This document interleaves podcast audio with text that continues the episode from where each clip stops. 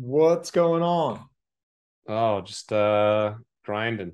Big time grind mode. How you doing? Big time grind mode. I have to, man. The, the college trip was so fun, but I'm behind. How I about you? I hear you. I've been clean living myself. Nice. Actually, uh I listened to uh I'll send this to you. Remember we were talking about how we hope red wine's good for us?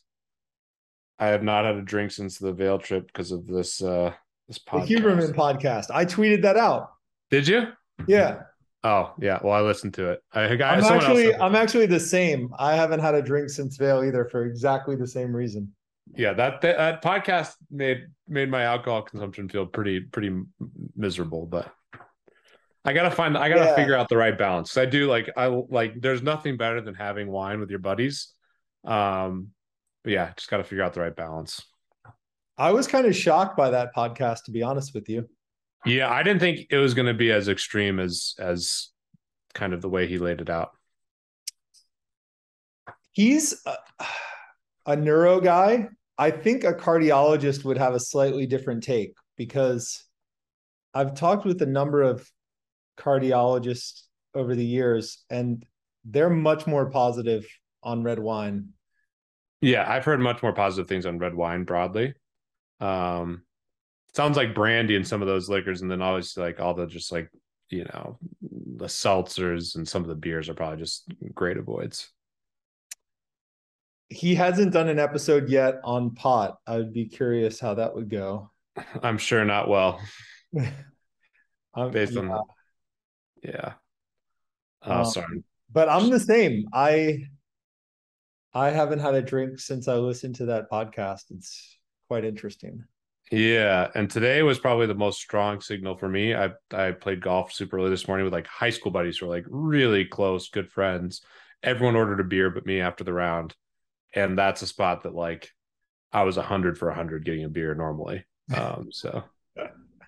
Also, I think of my performance on the recent Colorado trip, and even though like we didn't drink excessively, I could point to some instances where my performance would have been better had I just abstained altogether. Yeah, I mean, especially tennis. I think golf is a little. I mean, obviously it impacts it, but like tennis, I think is is a big one. Okay, so I wanted to start by doing a bit of a deep dive. DraftKings has come up with a new product, Rainmakers. I I think I was one of the earliest people on this project.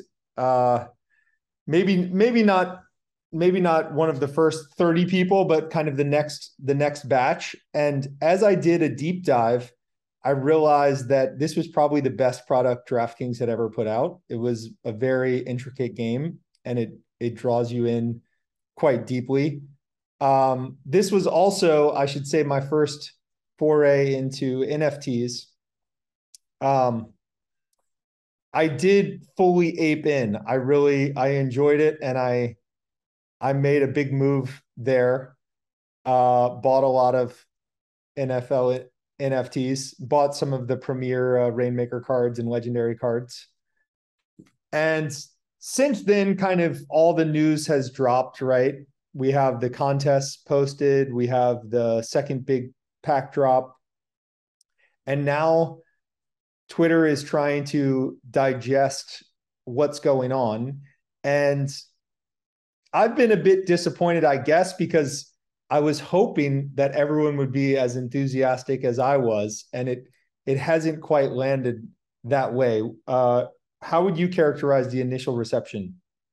Yeah, I mean, I'm really excited about the game as well. Personally, um, I have started to accumulate uh, some cards as well.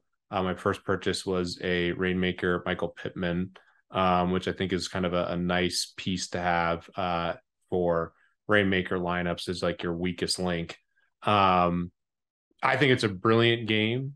I think it's really interesting. I still am learning a lot. Uh, we're covering it heavily at Lucky Trader, but company they can't just burn a bunch of dollars to kind of get this off the ground. But my sense is that um, there's probably some opportunities right now, and long term, DraftKings needs this to be a success. So we'll see. Um, I don't know what, what's what's your. I know you obviously have a big bag. You also were betting because you you made a lot of your moves before the prize pools were announced, you also were betting that the Rainmaker tier would have uh, more prizes associated with it.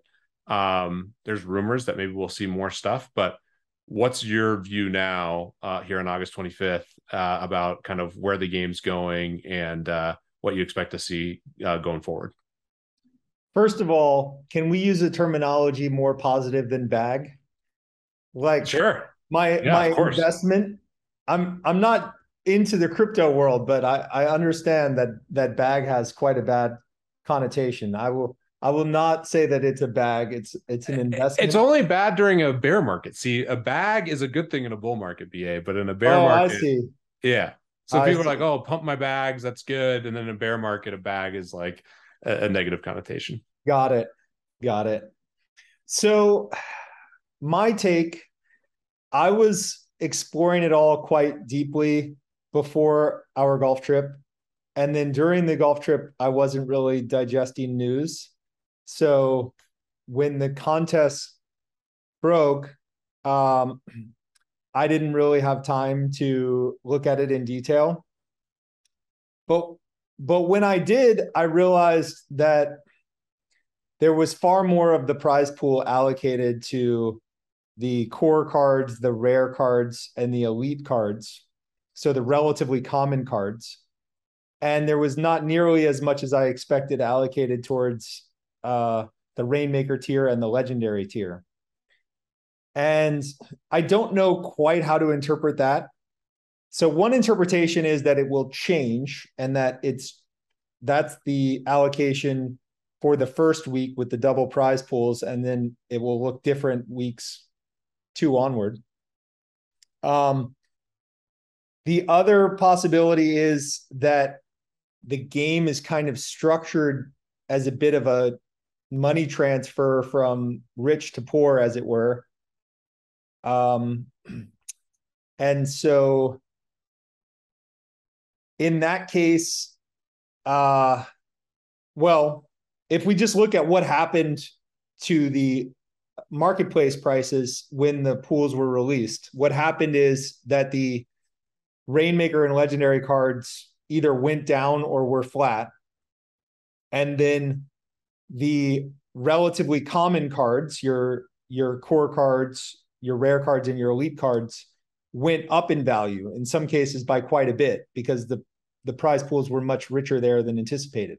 So typically your your good investment strategy in something like this would be to go for the extremely scarce cards and those would typically go up in price the fastest right like if you were collecting baseball cards in the 80s, you would want absolutely your most scarce cards. Those turned out to be your focal points. Um, it would be kind of ridiculous to collect the the Topps card that was most plentiful, right? Um, but what happened here is that the the most common cards actually went up in price, and then the very scarce cards went down or were flat. Um, so my my interpretation of things now is that the high end players who were going to focus on Rainmaker and Legend, having observed that it kind of looks like it could be a transfer from rich to poor, uh, are just choosing to sit out the market entirely. So now the market is kind of frozen and none of the high end packs are selling and there's not much market activity at the high end.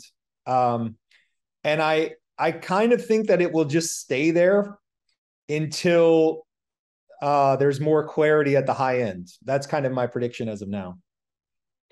Yeah, I think we should do a little bit of an explainer too, because the game is super complicated and you know it'd take us hours to explain the the full game. But we should we should dive into it. But just one quick point um, to kind of emphasize what I said before.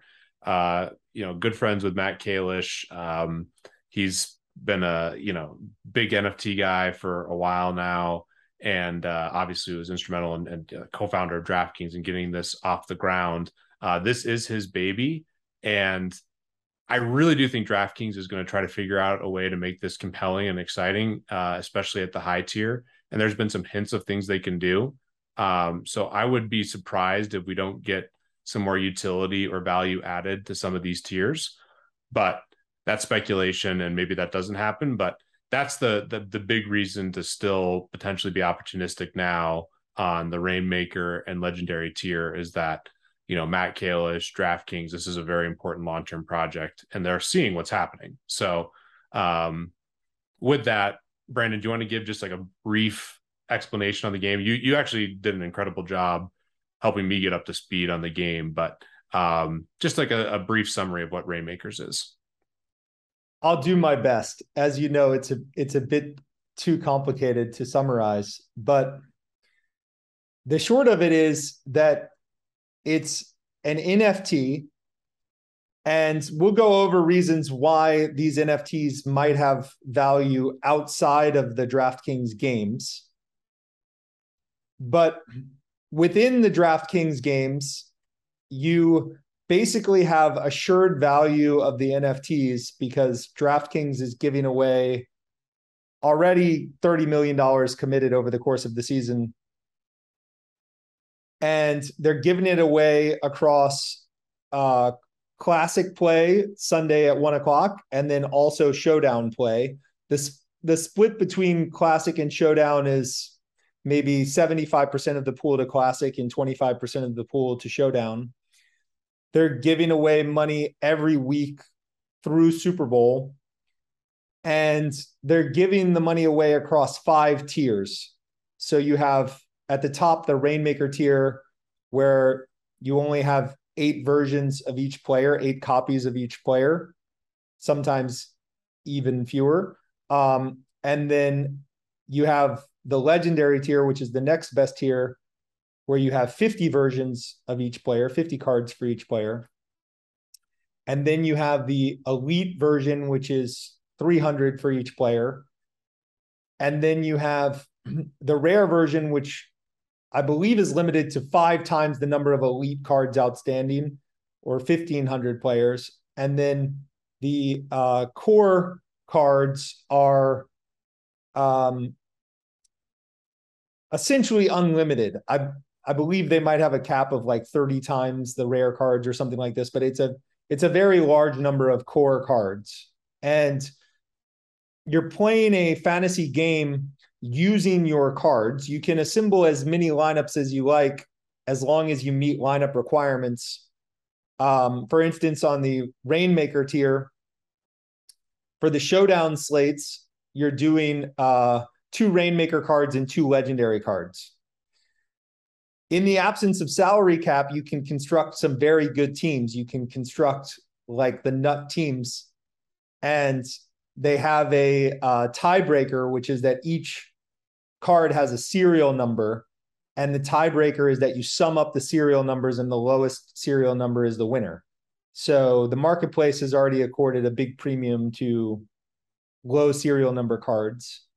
Uh, for the for the Sunday one o'clock tournaments, you have um, five positions. You have a, a quarterback, a running back, two wide receivers, and a flex. You have to use uh, two Rainmaker cards and three legendary cards. And by the way, once you've used your cards in a contest, you can't reuse them. So you can do as many lineups as you like, but once you've used a card in one lineup, they cannot be used in a different lineup for that week. For that week, that's right. And so um, you have the different tiers, and the lineup requirements look quite similar across the tiers. So, for instance, Rainmaker is two Rainmakers and uh, three Legendary, and then Legendary is um, I believe, uh, two elite and three legendaries. And it goes sort of down the line like that. Um, the biggest contests for the first week are actually in the elite tier where there's a 100K for first contest. And you saw right away that in the marketplace, the cards that were best suited for elite were bid up quite quickly. Uh, we should also mention that you can't run the absolute nut lineups because for instance, in your classic contest, you have around 20 players that are classified as superstars, and you can only play one superstar per lineup. So you can't play, for instance, Jonathan Taylor and Christian McCaffrey in the same lineup. Um, also, if you have a superstar player like a Christian McCaffrey, they cannot play up. So you can play a non-superstar legendary card in a Rainmaker contest, but you couldn't play, say, a Christian McCaffrey legendary in a in a Rainmaker contest. So that's the summary. But again, it's very it's very complex. When you dive in, you realize that it's uh, it's a super super fun game. It's probably the best product that DraftKings has ever put out. But there have been concerns that the that the level of uh, complexity might be a bit of a deterrent. I don't think so. What, what's your initial take on that? Yeah, good summary. And as you went through that, I mean, the, you guys listening know that this is a very complex uh, but interesting game, and I think it is important to have complexity and nuance and different strategies that can that can work. Um, you know, some of the obvious strategies from you know the the superstar angle, like figuring out okay, here are the best non superstars to play, like a Kyler Murray for for uh, instance, um, going from legendary up to the Rainmaker tier uh, other people might employ a similar strategy. So then you have the game theory of, oh, if everyone's doing the same strategy, maybe I should should pivot. And of course, there's limited amounts of cards. So it's clearly a complex game. But to me, it's fascinating and it's an awesome thing for NFTs and kind of the space going forward uh, because there's real utility because of the prize pools. So I think it's really interesting. What we've seen recently um, and where kind of the, the FUDs came from is people are worried uh, about kind of the guaranteed prizes relative to the pack prices. Um, and that's why we've seen limited action on the pack sales recently. So that's kind of where the market stands currently. Um, and I know I keep bringing up reasons to be optimistic, but one other thing that's happening and just kind of an emphasis um, on how much DraftKings is investing here. They've been running that commercial with Kevin Hart, I believe, Lamar Jackson, maybe Zeke, and Stefon Diggs. Um, so clearly some huge names and national commercials. So they want this to be a success. And I do think this is another really interesting uh, format for fantasy. So um, it's kind of an intersection of all the things we love. We'll see how it plays out. And you know what DraftKings has done is they've tried to be really transparent about all the the cards. They, there's a very set number for for all the different cards outside of, I believe, uh, you know, the common com- common cards, which are correlated with how many uh, rare cards and elite cards there are, but there's a fixed number of cards at all the other levels. And, you know, I think it's really, really interesting. And the market's going to be efficient uh, over time in terms of the capital allocated to this game. So I'm still fascinated by it. Um, I'm excited to build lineups. It should be a really good sweat. Uh, but DraftKings is in an interesting spot now where I do believe it's necessary for them to add additional value to kind of the higher end tiers which to me, uh, as you're trying to get a game off the ground, it's really important to have kind of the whales and big spenders uh, boosting the entire ecosystem. Uh, to defend their decision, though, on kind of paying out in a flat way and giving a lot of prizes on the lower tiers, of course, you want you know the average person to come in, spend twenty bucks, hundred bucks, and like have a real chance and have a good experience. That's good for the long term ecosystem as well. Um, but I do think it's it's critical to kind of build this out and have bigger aspirational prizes at the higher end tiers. And there's a lot of things that they, that I think they could do. Um, one thing that we've seen floated around is that you could use, you know, the Genesis Rainmaker cards and I believe the legendary cards. BA, you'd know better potentially in future years. Um, so that's one thing that could add additional value. We could see other types of contests come out. Uh, if you were DraftKings, what would you do right now, given kind of the state of the market and what's happening with the game? Well, given that I'm a participant now, it's hard to it's hard to answer that question. What should they do? Obviously, I think they should do the things that are good for me. Uh, so I can't really I can't really answer that question. Um, I think I think an emphasis on leaderboard uh, might might be a possibility. I think um, maybe doing some Rainmaker tier showdown contest might be a possibility. Um, I think uh, having kind of a bigger payout for first contest at the Rainmaker tier makes some sense because, as you pointed out, the idea of paying 30k for a pack when the first prize is 30k at the Rainmaker tier uh, seems a bit tough. So, I I think maybe go to more like 100k for first kind of Rainmaker contests. Um, but there are other things as well, right? Like big picture, my my kind of bull case was that this was unique in NFT world where you had you you had a clear floor value that was based on the fact that they were going to be paying out at least 25 million. Now we know closer to 30 million over the course of the season. So you had like a minimum value per card based on the lineup requirements, the production schedule, which was a strict max production schedule that they put out. Um, and based on the fact that they were going to be paying out all this money in in contests. So that gave you like the worst case scenario in terms of expected value. And then you had all of these um, potential really good things that could happen. Like, for instance, at some point, the cards could go off chain and be used for other purposes and have value outside of the season or outside of the game. This is all speculative stuff. And as you know, I'm not really good with NFTs. So I'm not probably the best person to speculate, but the idea generally that they could become big collectibles outside of the game.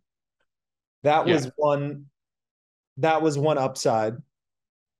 Um the other upside was that even within the game, you could have just big overpayments for certain types of cards, like certain focal points that became highly speculative, whether it was, I don't know, the edition number one or the rookie class or some some random speculative focal point. And then the other possibility was um, if this does become an important part of the long term, then maybe the season one cards would have some value outside of uh, season one. Yeah.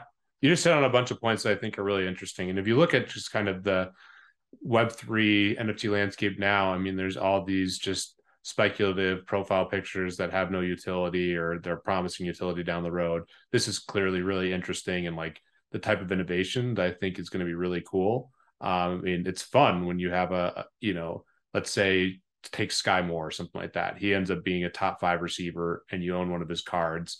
Um, you're going to feel really great about that throughout the year. And I do think that there's some collectible value long term. And one of the coolest things I think DraftKings can do, um, and they definitely have the opportunity to do so, is real life experiences with the NFL. I mean, they have a deal with the NFLPA and, uh, you know, I think there's a ton of really interesting things that can happen there. I think one thing that really helped DFS kind of blow up after that huge inflection point where, you know, you had the millionaire makers and some national advertising. Uh, obviously, that really helped the ecosystem grow, but it got to another level when there was all these cool experiences, live finals uh, that people were able to kind of get uh, that were really fun as well. So I think that that's another element that can be really cool with Rainmakers. And again, I know there's a lot of FUD out there, but I just I feel like this is such a big bet for them. It's such a thoughtful, smart game. Uh, I do agree it's one of the best, if not the best thing DraftKings has built. Uh, so my view is that over time, it's not going to be clearly negative EV. I think there's going to be a lot of opportunity, and even if it stays say neutral EV or a little bit worse, um, there's so many different edges that you can grind from the schedule uh, the auctions, uh, the marketplace itself, um, game theory against your opponents. So it's a really deep, complex game, which makes it really fun uh, if you're into this stuff. Which obviously you and I are, Brandon. I have a question on the marketplace edges, but um, I wanted to dive in a little bit on the future value of the cards. So, really, it comes down to three possibilities um, one is the idea that they do become collectibles over the long term. Highly speculative idea, but certainly possible. Two is that you could have some type of burn mechanism where they allow you to trade in 2022 cards for 2023 cards. They have sort of teased that idea at DraftKings, but there's nothing concrete there. Um, and then the third possibility, which they have committed to, is the idea that if you hold on to your 2022 cards, they can count for your 2023 score. So they have the concept of the franchise score, which is how your entire set of cards performs. And they've committed to the idea that if you hold your 2022 cards in 2023, you'll get 10% of the score relative to the 2023 version of the cards. Um, so as of this moment, that doesn't seem too important because, like, for instance, this year they're giving away around a million dollars on the franchise score. And so you could kind of think 10% of that, if they do the same next year, is a hundred thousand. That doesn't really move the needle on 30 million guaranteed, but it's it's it's something that uh, they're laying a framework for in terms of future value. Yeah. No, and that to me, the one of the coolest things that can happen here, like the dream scenario as a collector and someone who's excited about this game and, and hopes it has and hope it has a lot of longevity, is that it almost becomes like a dynasty game um, where there is incentive for collecting and being early on people. I've always loved the concept of the sports stock market, which people have tried and failed a zillion times. I've been part of trying and failing, but uh, I think that that element plus dynasty football, which just keeps gaining in popularity, um, is a really, really good use case for these cards long term. And you know, I think they have laid out what you just described, which you know, from a monetary perspective, doesn't seem like much now, but if they do a couple other things, um, then there would be value in being early to players. And I think that should be part of the game. If I'm, I really try to, you know, think about the game if I'm in DraftKings shoes versus just, you know, being a collector myself. I, I try to pride myself on, um, you know, putting myself in other people's shoes and, and thinking about rationally from their perspective. Um, I do think that that's a really cool use case um, and another way for them to get into kind of these longer term games that people want to play. So I think that's interesting. Um, I think there's a whole bunch of stuff that they can do that they need to think through now um, that can add value to the collectors. And of course, the long term goal too is just to build out this ecosystem as many users as possible. So if they can increase the long term value of the cards, I think that will really increase um, the value of owning um, these cards now.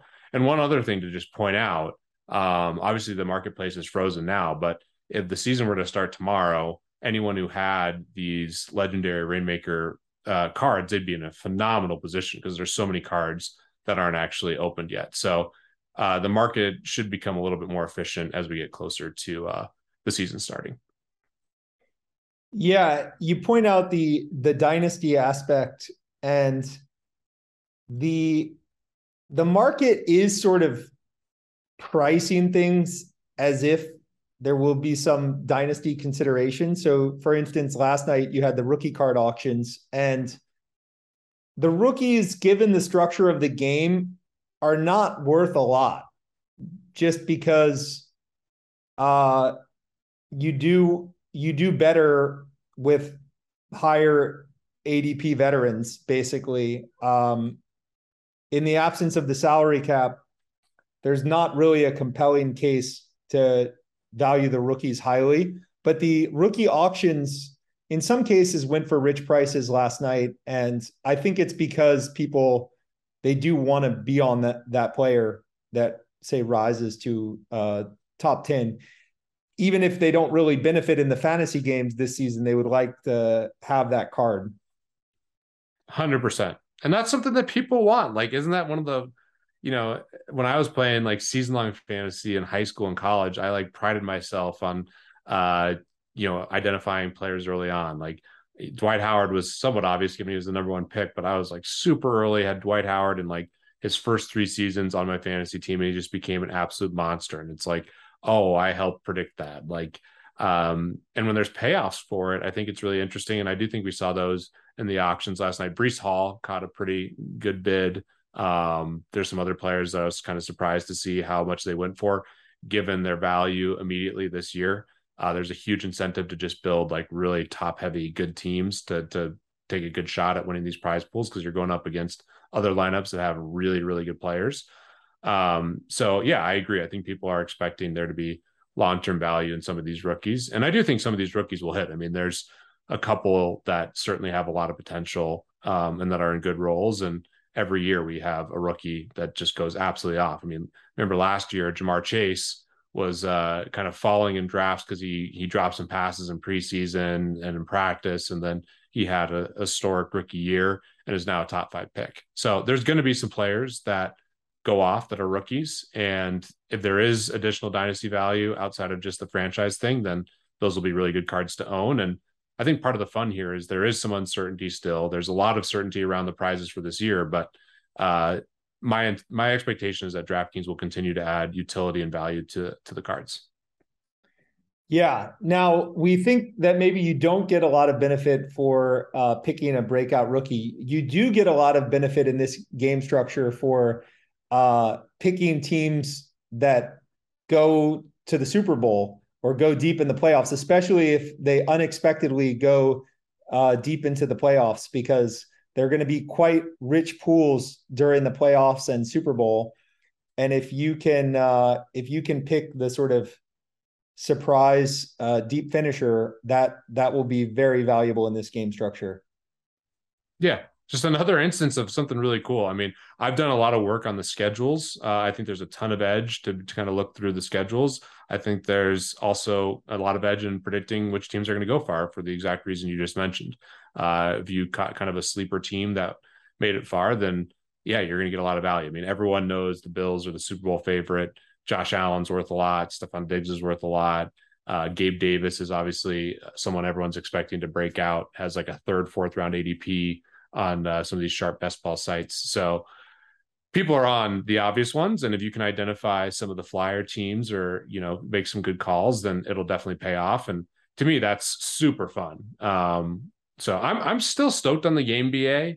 Um, I definitely was a little bit bummed on kind of the distribution of payouts, but I certainly understand it from DraftKings perspective. They're trying to, you know, give as many people a good experience as possible. I just think for you know to, to kind of jumpstart the ecosystem. It's really important that the the whales are involved and that's what we saw early on. I mean that's part of the reason you aped in and you know spent quite a bit on your back on your uh your portfolio. So um my expectation is that there'll there'll continue to be additional incentives but i easily could be wrong and be very clear. It's just uh, speculation on my end.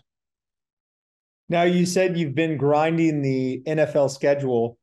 Um how do you rate teams that have no byes. I mean, I'm sorry, no primetime games like uh, Detroit, for instance. I maybe Detroit's the only one. Um, which has the benefit of having your players sort of playing every Sunday classic slate versus those teams that have, say, the max number of primetime games like your Dallas, KC, Buffalo Chargers type type teams, which I, I mean, it's great to have the the primetime slates covered, but it's not so nice to have five Sundays where you can't play them on the main slate. What's what's your breakdown there? Yeah, I mean, I think initially you're going to get a little bit more monetary value out of the teams that have more games on the classic slate, but the primetime slates uh, have some hidden equity um, based on what we were just discussing. I mean, a lot of the best teams have more primetime games, so you get those big showdown contests, and then those teams are also, in general, more likely to make deep playoff runs. So it's tricky, um, but that's another just nuance and complexity to the game. So Dallas, as an example, um, I do love CeeDee Lamb this year. I think he's going to be a monster. I, I think he has a real chance to be receiver one, but as a team, I'm, I'm quite bullish on the Eagles, and I think Dallas could easily miss the playoffs. And they have all these, you know, kind of shutdown states, and they just had their, you know, Tyron Smith just go out, which really, really hurt their offensive line. That the news was announced today. So I'm even a little bit more bearish on Dallas going forward. So that would be like a clear fade. Whereas like Buffalo, obviously, you know, has two primetime games right off the bat, I believe. Um, Monday Night Football and then the opening game you know you're not getting the same value in the classic formats so Uh, you know, short term, I don't think they're as valuable, but long term, I mean, they're the Super Bowl favorite based on the odds market. So um, I think you kind of have to look at each team in a dynamic way. And there's certain teams that I'm bullish on, certain teams I'm bearish on. And then, yeah, the Detroit Lions, Carolina, Arizona, those teams have really good schedules uh, from just a straight EV of the prize pools that we know now, not considering the the playoffs. Yeah, and it to the extent that there is like overexcitement about cards, you you would expect that to come on the showdown days, right? The showdown slates, you'd expect maybe a fervor in the marketplace. Brandon, I got a confession to make. Uh, I have been a closet degen on Showdown forever. I think I've had like a couple six figure scores, but I'm definitely net down on the Showdown slates. And I know it's it's something I don't have an edge in, and I play like almost all of them. It's just so fun. So well, this is this is a great format for people that like Showdown. Yeah, which I mean, but the, you know what I mean. Like if you're gonna watch a game, um, which is why I know a lot of people bet. I have a ton of discipline in my sports betting, um, and broadly, I think I've had a lot of discipline with my my DFS over the years. But as it's become more of a something, I still think I, I, I have an edge in, and I'm grinding, trying to make money, but it's definitely not like my full time income uh, I noticed that my most degenerate behavior comes out on the showdowns. So I think that that could be the case in this game as well, because it's the next thing right in front of you, and, and people love instant gratification. What's your conclusion on the serial numbers, which again only have rev- relevance in the event of a tie? And the ties uh, will not happen on the upper tiers for Classic very often. They will happen on the lower tiers. And uh, we can imagine they will happen in Showdown quite often. What are what are some of your conclusions on serial numbers? Because the interesting thing is that in the marketplace, there's clearly a huge premium. It seems to be a bit of a focal point for now. Yeah, I think that's inefficiency in the market. I would not be paying a huge premium.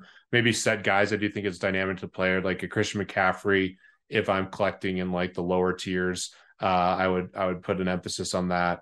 Um, but especially in like the legendary and rainmaker tier, I don't think it's as uh, as relevant as what the market's saying. Obviously, it matters to a degree, but I think it's overrated.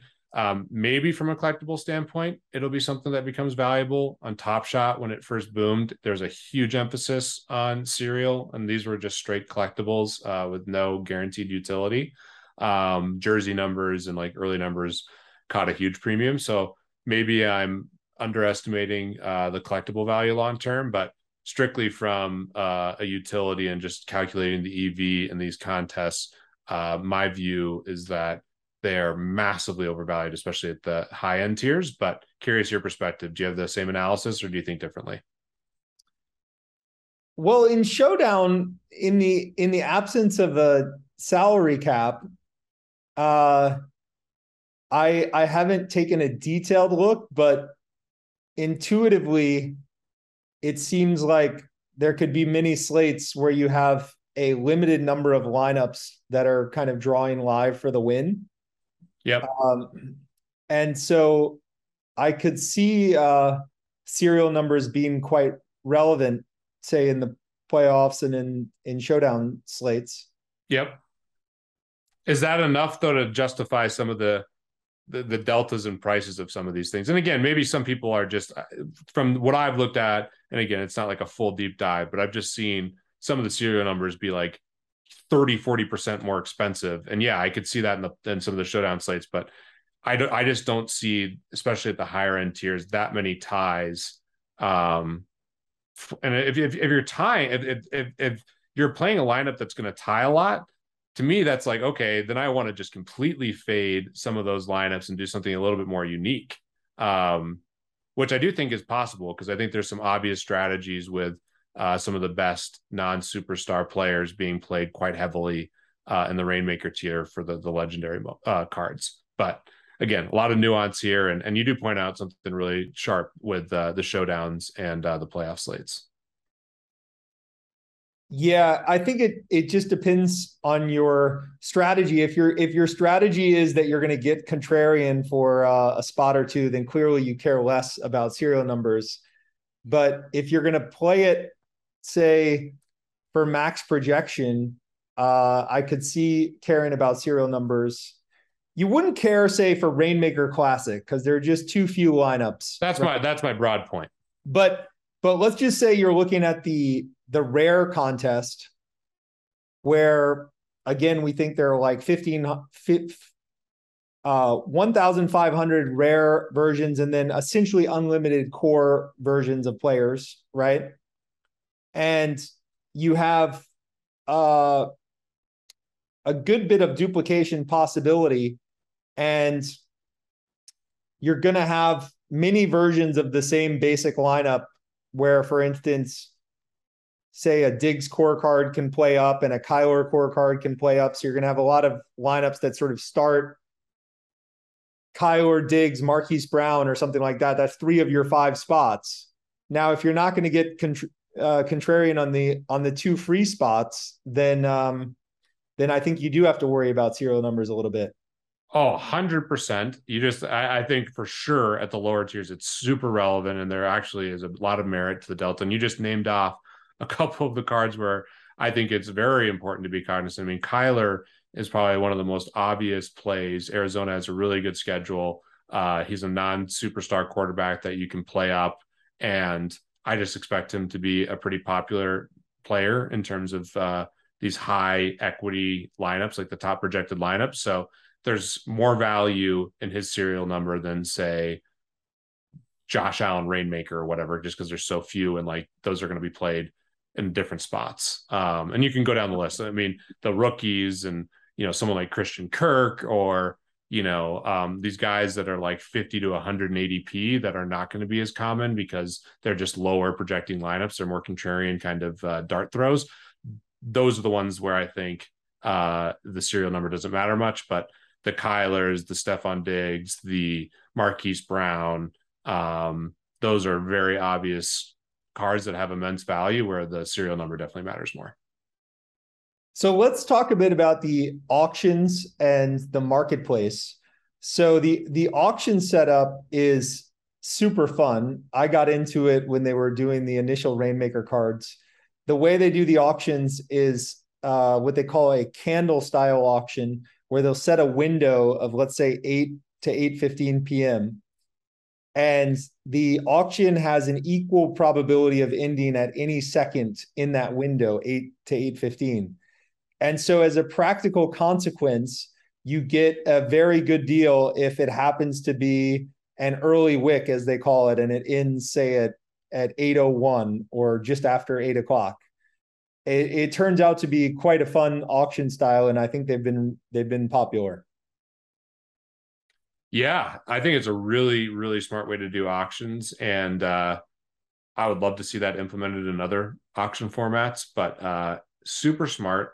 Um, and just another, I know I'm sounding like a DraftKings shill here, but there's so many nuances that are really thoughtful that give me a lot of excitement about the game and the auctions is definitely one that i'd point to um, and it's fun i mean i, I think auction format uh, is by far the most fun just traditional fantasy format as well um, i'd love to do like, like i'd love to see an auction best ball format down the road uh, so hopefully we'll get that but uh, it's really interesting and i've been watching some of the auctions i haven't actually won anything on the auctions yet but uh, I do think it's probably the best place to get value. Um, the packs certainly are not the best place to get value right now. So uh, either the marketplace or auction are your, your main two options. And if you have the time and kind of understand the value of the players going, then there's tremendous opportunity. And I'm certainly jealous of uh, some of the stuff that you got in the auctions, BA. And I know your biggest regret, I believe, is not going heavier on the Josh Allen auction. Is that correct? Oh, that's so clearly the nuts, right? I mean, yeah. to have the Josh Allen superstar like that's just so so obviously the nuts. That's worth unlimited, I think. And uh yeah, that was a big mistake. What was your best buy in the auction? Um that's a good question. I guess I guess it was Jonathan Taylor at I, I think 10-8. That's a great buy. Yeah, I thought that was a that was a great one, but um really also ba we should we we buried the lead we should have started off the pod with this i mean give people a little bit of an insight of uh of how deep into uh, rainmakers you are well i I have uh what I'm in fourth place, I guess, according to the number of uh fantasy points in the collection based on the the recent rankings. So I'm I love it. I'm in fourth place. That's pretty good. Yeah, first place has like three times the collection size. But what uh, about the delta between second place and you?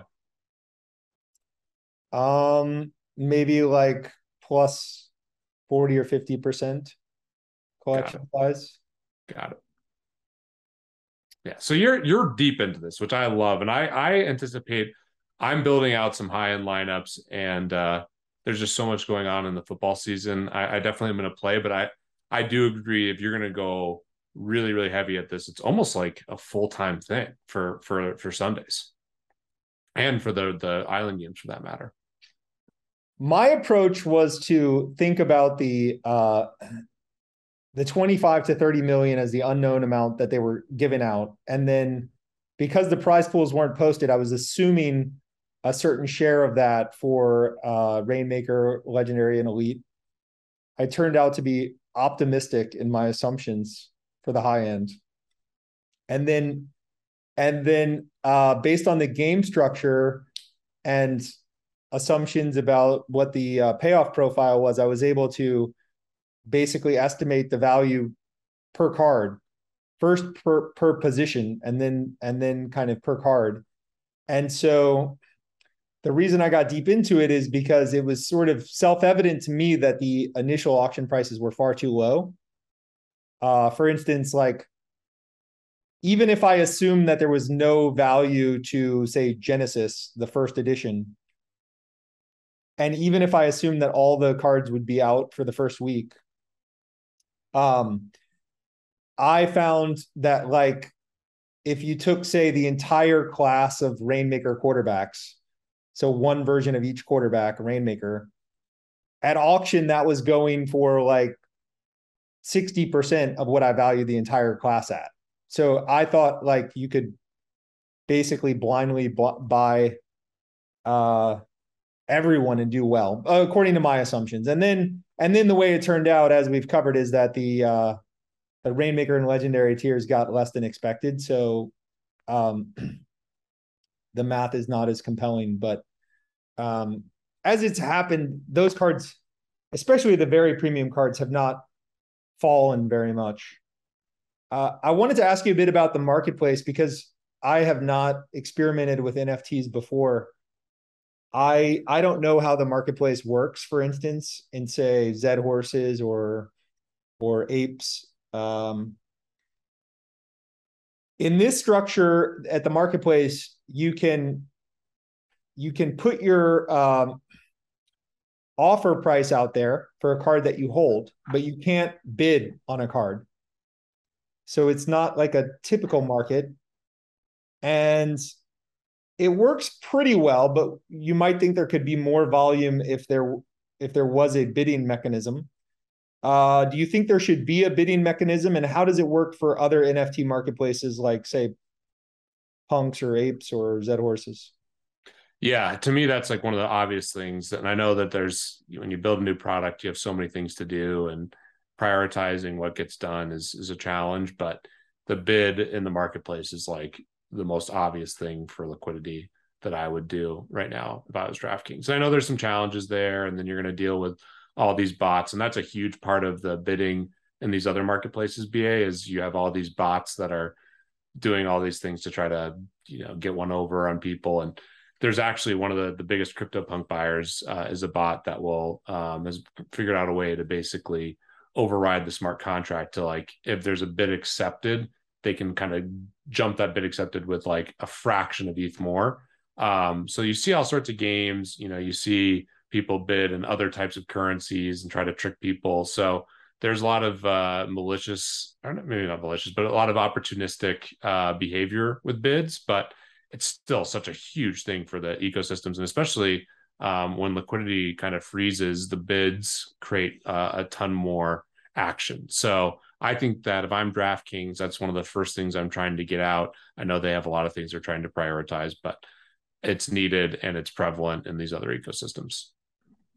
Yeah, and that's one of the things I don't understand as a non NFT person. Like right now, DraftKings sort of has this thing on training wheels where it's not fully decentralized. And then at some point, they want to take it off the training wheels with the problems that might present for security and what have you. Uh, but then once it's off the training wheels, then the cards could be used for I don't know, other games or other purposes outside of DraftKings. Do I have that right? That's right, and I, I think that that there's some really interesting things that can happen. Um, I think a lot of companies and builders would be interested in using this IP and kind of the dynamics here, but uh, I get why they're not doing that. That's a way more complicated thing to do, and as they're trying to get this game off the ground, and obviously the majority of the value is the utility and prize pools around uh, the game itself. So I don't mind that it's centralized this at this point in time, but I do think the bid function would be huge. And you know, there's a lot of people out there that invested a lot and I think are trying to get out. And and you know, I think we'd see a lot more action if there were uh, a bid as well as an ask because it's tricky, uh, especially with the the transaction costs between um, buying and selling. I mean, that's one factor that's really really important to consider uh, if you're going to play the game and, and, kind of do this. Is that um, there's a, a, big transaction fee uh, for trading in the marketplace. So uh, it is not a good idea to just be like funneling through players every single week, buy, sell, buy, sell, buy, sell. You should be thinking about the the cards that you own from a, a, a little bit longer time horizon. Of course, there'll be good times to flip potentially, but it's it certainly seems like a bad idea to me to try to flip week to week um, all of your cards and be buying new lineups every single week.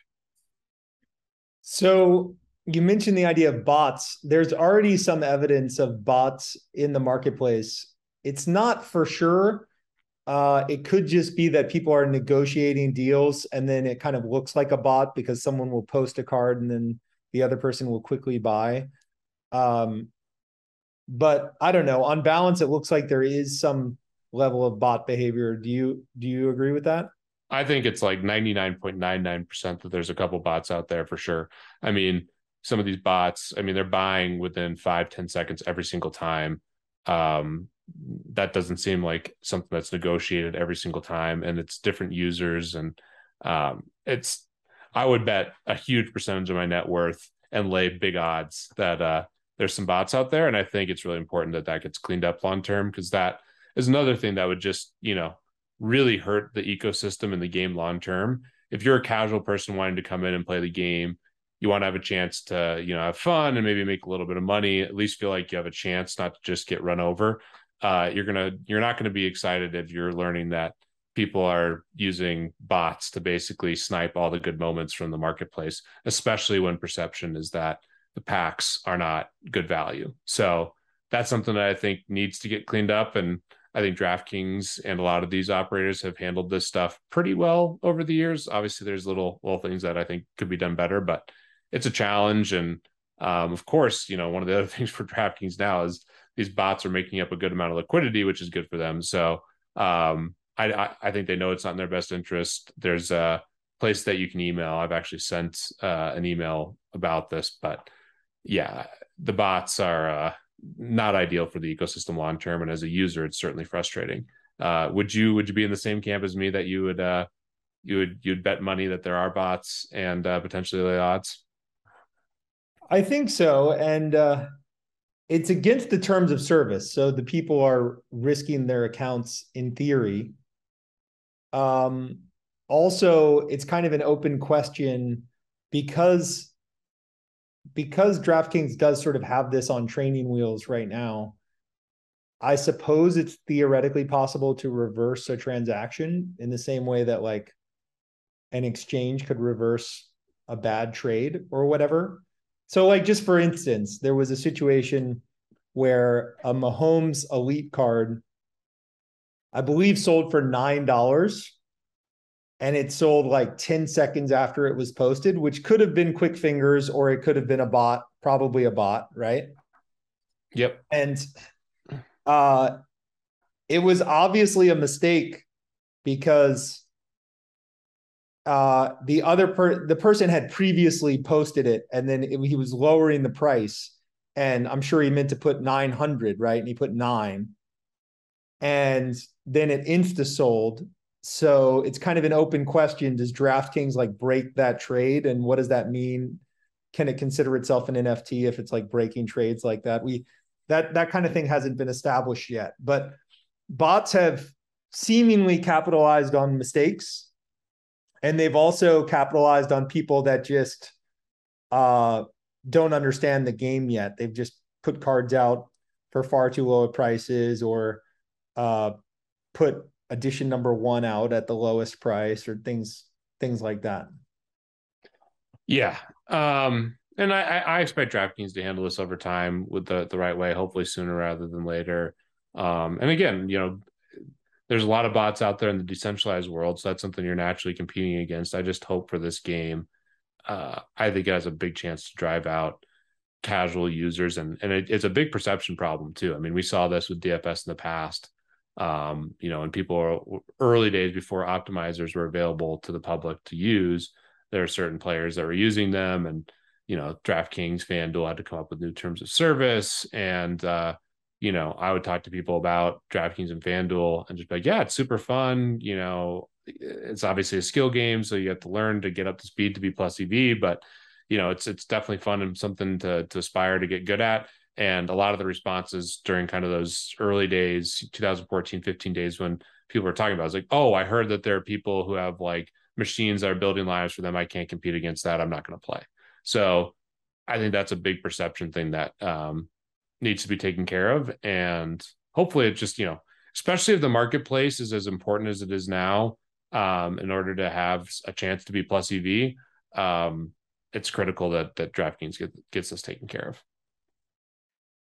Now, you've mentioned that the marketplace and the auctions have the best value and the packs have the worst value. Do you think that like that's a sustainable equilibrium where people enjoy opening packs and are willing to pay like a super premium for the packs and then you get good deals on the marketplace and auction or is that just randomly how it's gone so far i don't think that that was the expectation i think if i was designing a game the perfect model would be have the packs be if you just assume the whole game is neutral ev i would have the packs be like minus five minus 10% um, negative ev so obviously it's not as good as just looking for deals um, or doing the auctions, but you you get to gamble, which is fun. And people love opening packs. I mean, that was something I just absolutely love doing on NBA Top Shot and just in general, it's a, a really good experience. And I think DraftKings did a good job, kind of uh, with like the pack picture, and it's just fun. It's fun to to gamble on packs. But right now, especially at the high end, it just makes zero sense. And when I say they're horrible values, there's a there's a, a difference between each tier of packs. I mean, some packs have stayed in a better spot. And when the prize pool is announced, I believe kind of the elite packs were were actually decent value, uh, if if I'm remembering correctly. But certainly, we have seen I think zero Rainmaker packs sell since the prize pools have been announced, and one legendary or something like that. I mean, is that right? Or has there been a Rainmaker sale? I think uh, they've been up for like five days at the Rainmaker, and they sold two. One of them two. was okay. So I had, I had mix. So maybe they've sold legendary. They've sold two Rainmaker packs. But but 20 people had the option to buy them at a 15% discount. And I'm not sure that any of those people took up the the option. Right. So like that's bad. Like they that that's something that just has to be solved over time because opening packs should be like the most fun part. And and like I would be willing to buy a pack if I knew it was minus five percent EV relative to other things. I mean, I think I can play the game and like it's just fun. Like uh, th- that's something that I'd be willing to pay the entertainment expense for personally.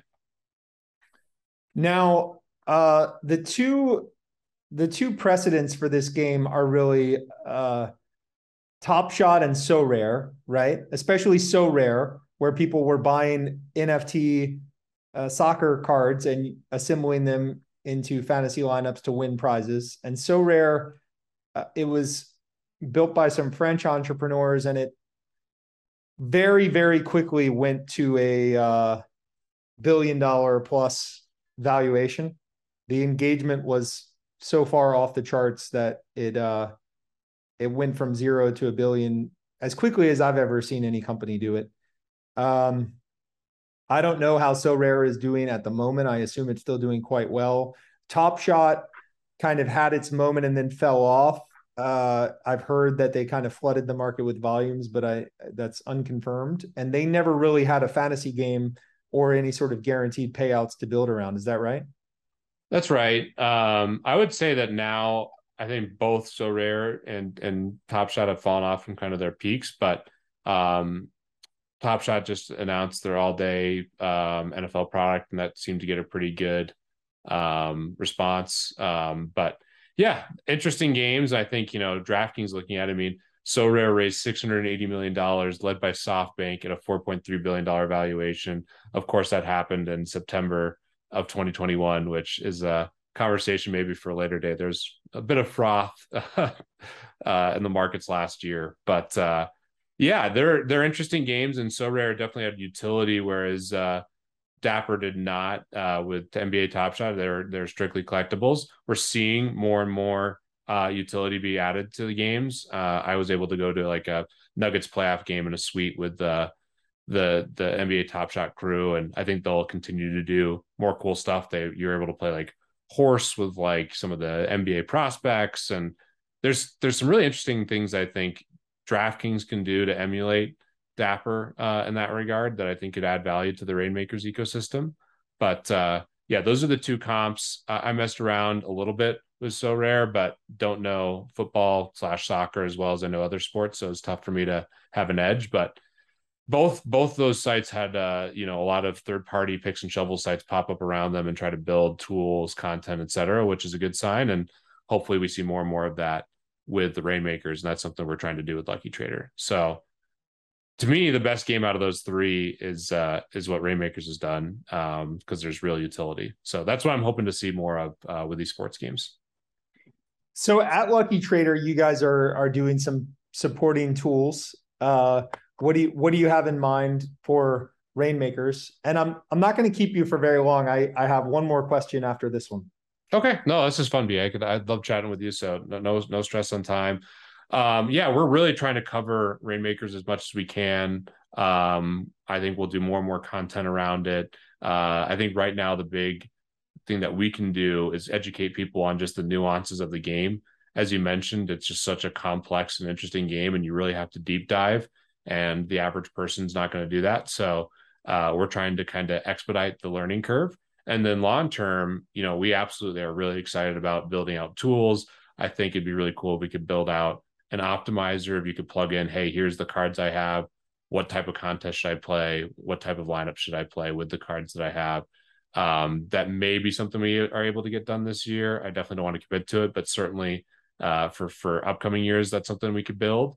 And then yeah, some other basic stuff, just figuring out some of the the card values and um, you know, seeing if there's values out there in the marketplace. That's stuff that we'd want to do long term.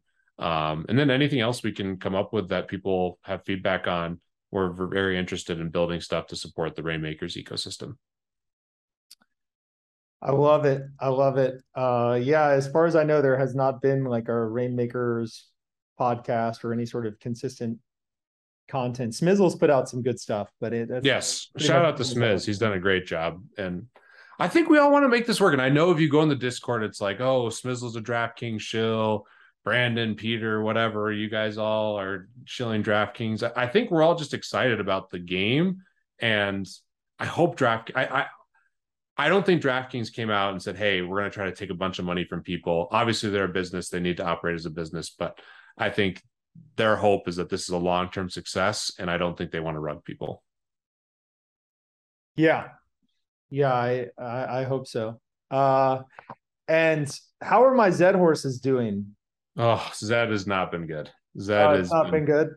Zed has been frustrating. That was my favorite use case for NFTs as well before because there's like actual tangible value. Um, I mean, I like some of the straight collectibles. I think CryptoPunks are really interesting. Um, there's a lot of history there, and they're like the main inspiration for this profile picture, like kind of bubble that we saw, I guess, uh, over the last year. Um, so I do think that there's some history, and you're seeing big brands like Tiffany's just signed on and did something really cool with punks. So I think there's a couple collectibles, but like 99.99% are going to be worth zero. Um, and I think these utility games and like the next wave of innovation we see with NFTs where they're tied to physical goods or actual experiences or things like Linkstyle where you're part of a actual country club where you can go play golf. Like that to me is way more interesting. And Zed, you literally could buy a Zed horse, which is an NFT, and then you could race it for money. Um, and I think a lot of the the legal stuff was part of their challenge. Um, but Zed long term, I still love the concept. The Chernin Groups behind them, who uh, I know well, they were the the the the uh, firm that put together Action Network, bought Fantasy Labs, uh, also Barstool, and quite a few other successful uh, businesses. So there are some really smart people, and Zed was a really innovative, smart idea. But uh, most NFTs, Brandon, have done really poorly in this risk on market, which is not a surprise to you, and probably not a surprise to many other people the the coolest thing that I've seen in uh, the NFT world so far this year is definitely Rainmakers. Yeah, I would agree with that. Uh, it's been interesting to have this as my first NFT project because I have some friends that did really, really well in the NFT world. You you remember my uh, podcast with Von Mises? Yep. Earned uh, I think five thousand dollars into at the peak I don't know, nine figures. Uh, it was pretty crazy. And then you you have given me some very good advice over the years that I've ignored, and other people like Bales. And uh, one of the one of the things that was interesting is that my friends who did well, they've always given me the same advice. They said, you just have to ape in there and then develop the understanding later because if you take too much time to understand you're going to miss it yeah. And I'm not sure if that's good advice or not. It's it's interesting advice, right? Uh it's been right a lot certainly during the uh 2020 2021 time period that was that was good advice but then i look back at some of the projects like let's say axie infinity i've heard it's quite bad but it was hot for a moment i've heard it's gone quite poorly um they were like just don't think about it just ape in and it goes really well for a while and then really poorly. So Right. And I think a lot of it too, and I think where Brandon, you could do super well, and this is a fun kind of topic here, uh, is if you can identify some trends and identify good macro environments, that's that's when you you should move quickly. I think in bear markets and when there's less hype and and you know excitement, that's when you can be more methodical and really develop a thesis and you know make some really sophisticated smart buys. But you know, when you're in bull markets or new trends, if you can just see that little bit of a bump, and I think that's something that historically has been my strength and certainly Bales. I mean, Bales is really, really good at identifying those early kind of trends. That's where you just need to say, hey, I don't fully understand this. I see something happening here. I'm just gonna, I mean, and maybe not fully ape in, but I'm gonna make some big bets without a ton of certainty because I see this little trend. And then as the as things develop, you can you know come up with a more sophisticated view. And that's what you know really paid off last year. You know, Top Shot. I wish I, Top Shot. I didn't sell any. Uh, I still think there's something really interesting there. Um, but like CryptoPunks is just like okay, I know NFTs are something that are going to really catch on this year. Um, there's all these interesting things happening. Man, they're really expensive, but like there's clearly something here. I aped in about like four or five um, in the beginning part of the year then I really started to understand the history. Then I understood some of the characteristics, and you know, I bought my hoodie actually the the night we went in with uh when our daughter was born. I bought it like as we were getting to the hospital because uh, I had developed like a more sophisticated view in that like couple of weeks. Um, and yeah, I think that you know when there's asymmetry available, uh, when you have a lot of risk but like you know huge rewards, that's where um, aping in or, or or going hard in the beginning makes a little bit more sense. Um, but you have to have the right macro conditions and you have to have things going a certain way for that to have merit. Like right now, that would be a very foolish strategy. But with DraftKings, I think it was very savvy to ape in. And I, I know that you're a little disappointed with kind of what transpired in terms of the prize pools, but you came up with like a very, you, you had a baseline expectation. And I think you still made really good investments. And there's certainly ways that this could really improve for you. So I think it's smart. And also, like, if you just like kind of dip your toes into the water with certain things, that's where like almost always uh, your investments like go to zero or you know you don't make good decisions is because you don't actually learn about what you're buying. Like that's like like just dipping your toes in. Um, at least for me, historically, has gone really poorly. podcast disclosure. This is not investment advice. Peter and I Please. do not encourage aping into anything. Good job, Brandon. Thank you.